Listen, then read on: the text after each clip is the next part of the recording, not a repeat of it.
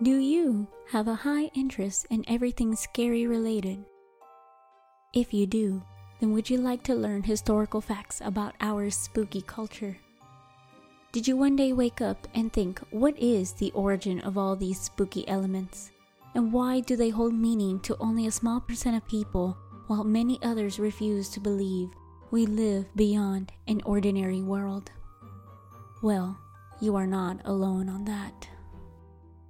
My name is Vicky of the Mrs. Spooky Obsessed podcast, and in this channel, I talk about not only my, but also the public's obsession with all things weird, strange, unusual, horrifying, creepy, and scary. There are many things out there that make our world go round, and I can't help but question what was the startup of all these scary things, and how do they shape our livelihoods today? How are all things paranormal and supernatural tied into our social environments in terms of religion, politics, education, storytelling, entertainment, and more? As you take a break from your educational institution, join me during your vacation time this summer 2023 in an audio schooling experience. It's a spooky podcast you won't want to miss. Follow my Instagram and TikTok account at Mrs. Spooky Obsess, where updates and notifications will be shared with you on a weekly basis.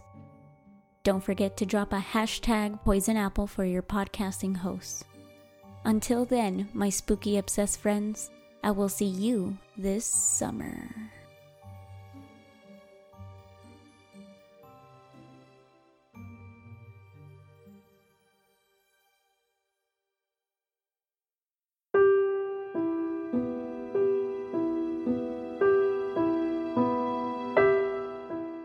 It's a ghost story, unlike any other. Or at least it was, when it was written back in 1820. Yet, in spite of its old age and haunting subject matter, this timeless narrative never fails to resurface, each year, fittingly, around Halloween. So the story goes a young schoolmaster by the name of Ichabod Crane moves into a small town in the Hudson River Valley it's the early days of the United States, and the citizens of this small farming village are a superstitious bunch, to say the least. Almost immediately, upon moving in and taking up the position as the local schoolteacher, Ichabod was flooded with rumors and stories about the many ghosts said to haunt this quaint town. According to the locals, at least, the township was somewhat of a hotbed for paranormal activity, though no one was entirely sure why. Many believed it was due to the fact that this town was one of America's original colonial settlements, while others thought the close proximity of the Hudson River was to blame. But regardless of the cause, one thing remained true this township had no shortage for ghost stories. However, one in particular stood out from the rest in Ichabod's opinion, and that, of course, was the story of the Headless Horseman.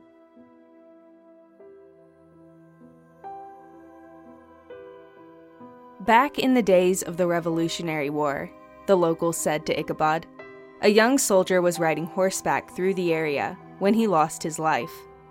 Apparently, he had been ambushed by cannon fire, losing his head in the process. Eventually, his body was discovered, and the young soldier was buried in the town cemetery, just outside the church. Only they never found his head, and as an unfortunate result, they say his soul was never able to find peace.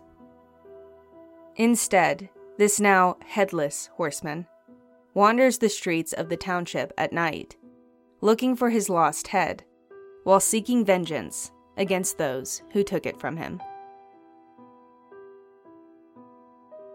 The legend of Sleepy Hollow, as I'm sure we all know and love, was of course based in fiction, only pulling small pieces of inspiration from the real life town in upstate New York. Although the themes interlaced throughout this tale are not entirely unfounded. In fact, at least for the citizens of San Diego, Texas, legends of a vengeful headless horseman are all too real. I'm Courtney Hayes, and you're listening to Haunts. Stay tuned.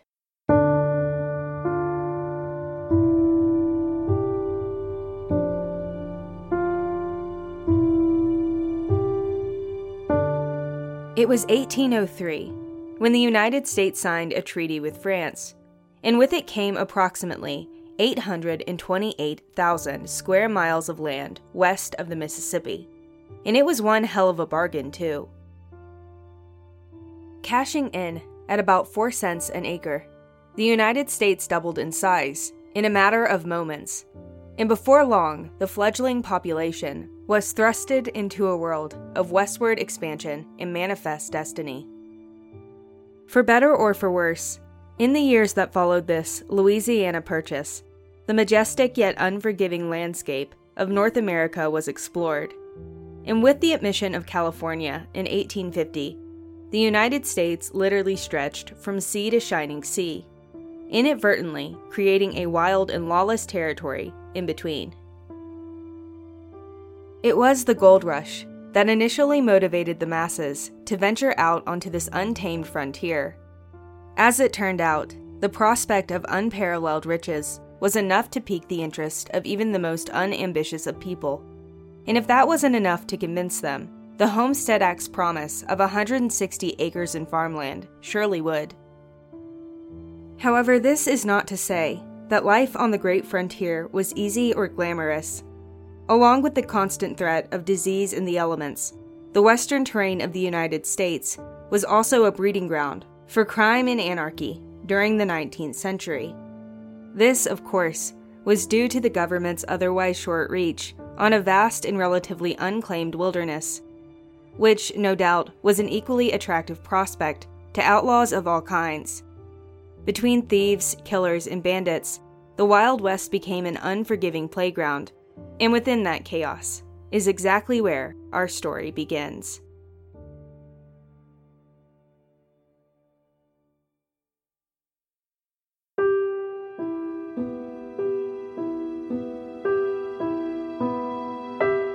Allow me, if you will, to take you back to August of 1850, when the summer sun was blazing over the South Texas plains. There in the grassland sits a man known only by the name Vidal, who is currently plotting his next move.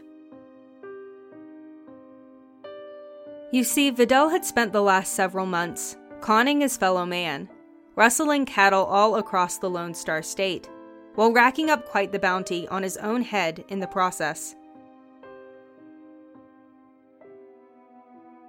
Before long, the posters started appearing everywhere he looked, with the words Wanted, Dead or Alive inscribed across the bottom. Word of his antics had eventually driven Vidal out of town, leaving him with few resources and even fewer options. As it seemed, his luck and karma had finally caught up to him.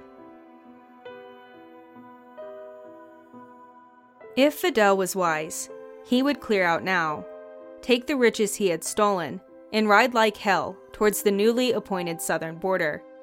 Only his pride was standing in his way, and he would not be backing down without one last stand. As bad luck would have it, a perfect storm was brewing just to the north of where he stood. You see, in recent weeks, there had been raids through the Comanche Nation, and as a result, the conflict had called the vast majority of Texas Rangers away from the nearby settlements. Now, as you may have guessed, their absence presented a golden opportunity for Vidal to exploit. The way he saw it, if the Rangers were truly hundreds of miles away, then there would be no one to prevent him from carrying out his own raid of sorts. So he awaited nightfall, and under its cover, Vidal and his goons rode to the nearby San Antonio River to retrieve a herd of stallions before riding south to Mexico. And the plan likely would have worked too, if it weren't for one minor detail working against this band of thieves. As it turned out, this was not just any herd of stallions. as there was a rather special colt hidden in the drove. And in the end, it would be this lone horse that became Vidal's downfall. Though Vidal was ignorant to this fact at the time, the colt belonged to none other than Creed Taylor. Now, if you don't recognize the name, don't worry, you wouldn't be alone there, so allow me to fill you in. For some contextual background, Creed Taylor was not exactly an unknown individual to the settlers of South Texas in the 1850s. In fact, Taylor was one of the jurisdiction's most accomplished rangers, and evidently he had opted out of the Comanche raid to the north. Instead, Taylor stayed back in the southern jurisdiction, possibly even to deter any of the more opportunistic outlaws from taking advantage of the otherwise tempting circumstances. Oh, and not to mention, this particular herd had been grazing well beyond the confines of Taylor's property line. Meanwhile, it seemed that Vidal was blissfully unaware of the severity in his situation. Or maybe he was too arrogant to care. But regardless, Taylor wasn't one to take kindly to banditry, especially when it was his prize stallion on the line. So, after he enlisted the help of fellow ranger Bigfoot Wallace, as well as a neighbor named Flores, Taylor saddled up, and the three men rode after the bandits in haste. It wasn't long before Taylor and his posse finally caught up to Vidal, locating the outlaw camp just as they were settling in for what they likely had thought would be a well deserved and restful slumber. Only Creed Taylor had a different plan in store. Now, back in those days, many believed that theft of livestock was an act more serious even than murder, which is likely why Wallace and Taylor intended to make an example out of their target. So, once Vidal and his men had fallen well into the realm of deep sleep, they emerged and attacked the bandits, completely by surprise, beheading Vidal in the process. And while Taylor likely thought that would be the last of it, this night would haunt the South Texas plains for centuries to come.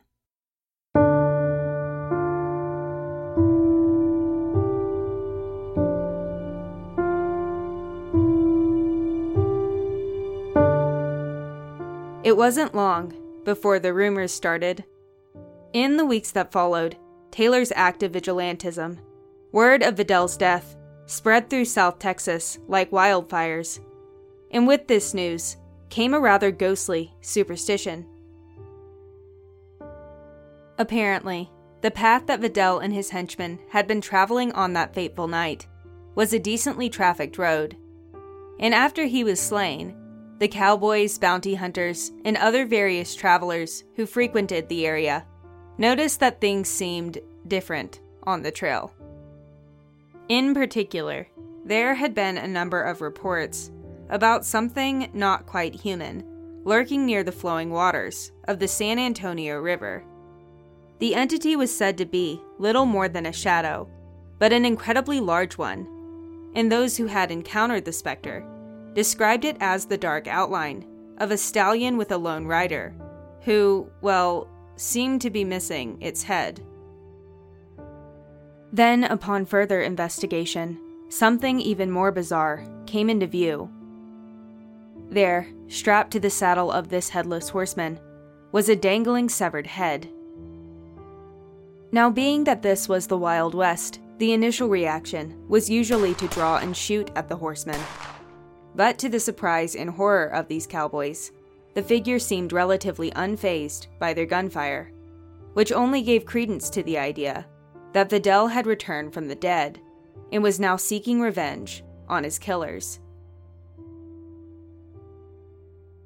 Before long, stories of El Muerto, or the Headless One, started swirling around South Texas. And eventually, some of the more skeptical settlers began to question the validity of the tale. So, in the weeks that followed, a posse of local ranchers decided to investigate the claims for themselves. They saddled up and rode off in search of the Headless One that so many of their neighbors had grown to fear. And against all odds, they found it. Only El Muerto wasn't exactly what had been described, at least not yet. But what they did find was perhaps even more disturbing. You see, instead of discovering the shadow figure of a headless horseman, they came across the body of none other than Vidal himself.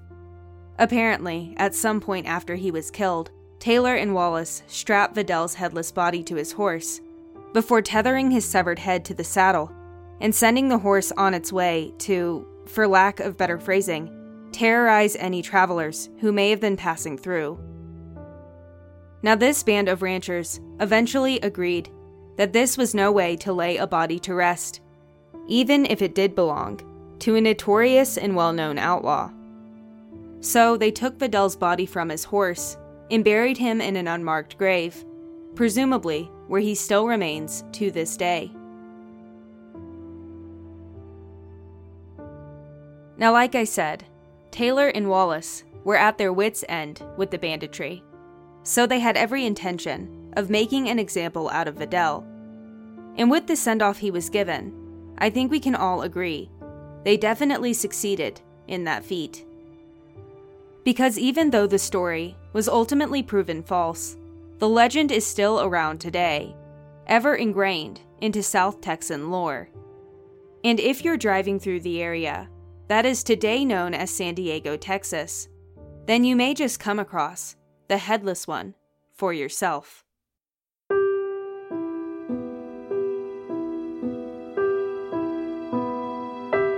There is a theory in parapsychology that claims a connection between the human mind and the occurrence of paranormal activity. If this sounds familiar, then you would know. We discussed the theory at length in episode 2. But in case you missed it, allow me to clue you in. Theoretically speaking, the more we believe a ghost story to be true and factual, the more likely paranormal phenomena will manifest regardless of how true or fictitious the story itself actually is. We saw evidence of this theory in our discussions of the Goldbrook covered bridge. And here we are once again, discussing a haunt that is more or less based on assumption. As we all know by now, the legend of El Muerto was ultimately based on false claims of paranormal activity. And even though I wouldn't blame anyone for mistaking Vidal's body in its unceremonious state as a ghost. Well, it still doesn't change the fact that this was no spirit of a headless horseman. But all the same, encounters with the headless one were still frequently reported as the years passed. In 1917, for instance, a couple was traveling by covered wagon down the very same trail when they had an inexplicable experience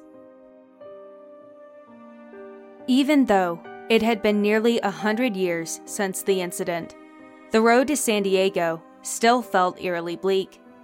So as night fell, the couple eventually came to a stop, deciding to call it for the night and set up camp on the side of the trail, instead of trying to continue on in the darkness.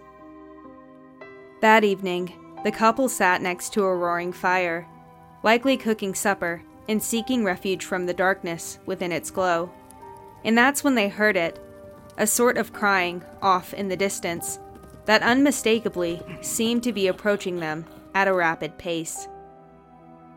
Before they could even fully assess their situation, the source of the crying was upon them. Speeding by them on the trail was a gray spectral stallion, and as you likely guessed, perched atop this steed was a headless horseman. Oh, and if that wasn't enough to make your skin crawl, you would likely want to know that this horseman was yelling, announcing for all to hear, It is mine, it is all mine.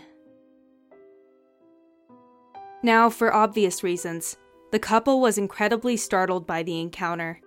So, upon the following morning's first light, they climbed back into their wagon and hightailed it to San Diego.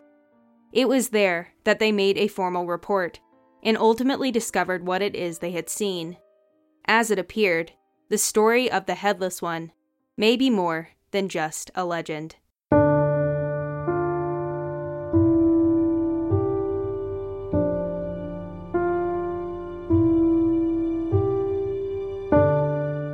It was 1865 when Captain Mayne Reid published his own legend of a headless horseman. But unlike Washington Irving's famed legend of Sleepy Hollow, this narrative was more or less based in fact. The Headless Horseman, A Strange Tale of Texas, as Reid had entitled it, was a 20 part series that told the story of a headless horseman that haunted the plains of South Texas. And even though the stories told within these publications were purely fictional, you and I both know that the legend inspiring the series is all too real. Now, given the sheer popularity of these works, you don't have to look very far to find remnants of the legend today. For example, on the outskirts of San Patricio, Texas, there's a little known spot that the locals have dubbed the Headless Horseman Hill. And according to one source, at least, the hill is just a hop, skip, and a jump away from the old city cemetery, meaning that it's open to the public. So, if you're brave enough, you can visit this location for yourself. But before you decide to make the trip out to this haunt, I encourage you to heed this warning. Do so at your own risk, because you may just encounter the spirit of El Muerto. And if you do, who is to stop him from enacting his revenge?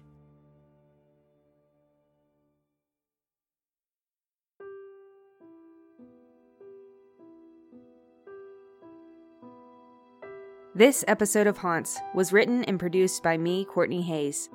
If you've been enjoying the show so far, I would greatly appreciate it if you could leave us a review. A lot of work goes into each episode, and supporting the show in this way really helps us reach more listeners each week. It's entirely free and takes about 30 seconds, and it would genuinely mean the world to me. Also, if you're interested in learning more about today's topic, I greatly encourage you to check out the show notes section on our website at hauntscast.com. This is the location where I share my sources and provide any visual aid that may be referenced during the show. Finally, I would love to connect with you online. You can find me on Instagram at hauntscast, or you can join our email list for updates about the show. Thank you again for listening, and until next time, happy haunting.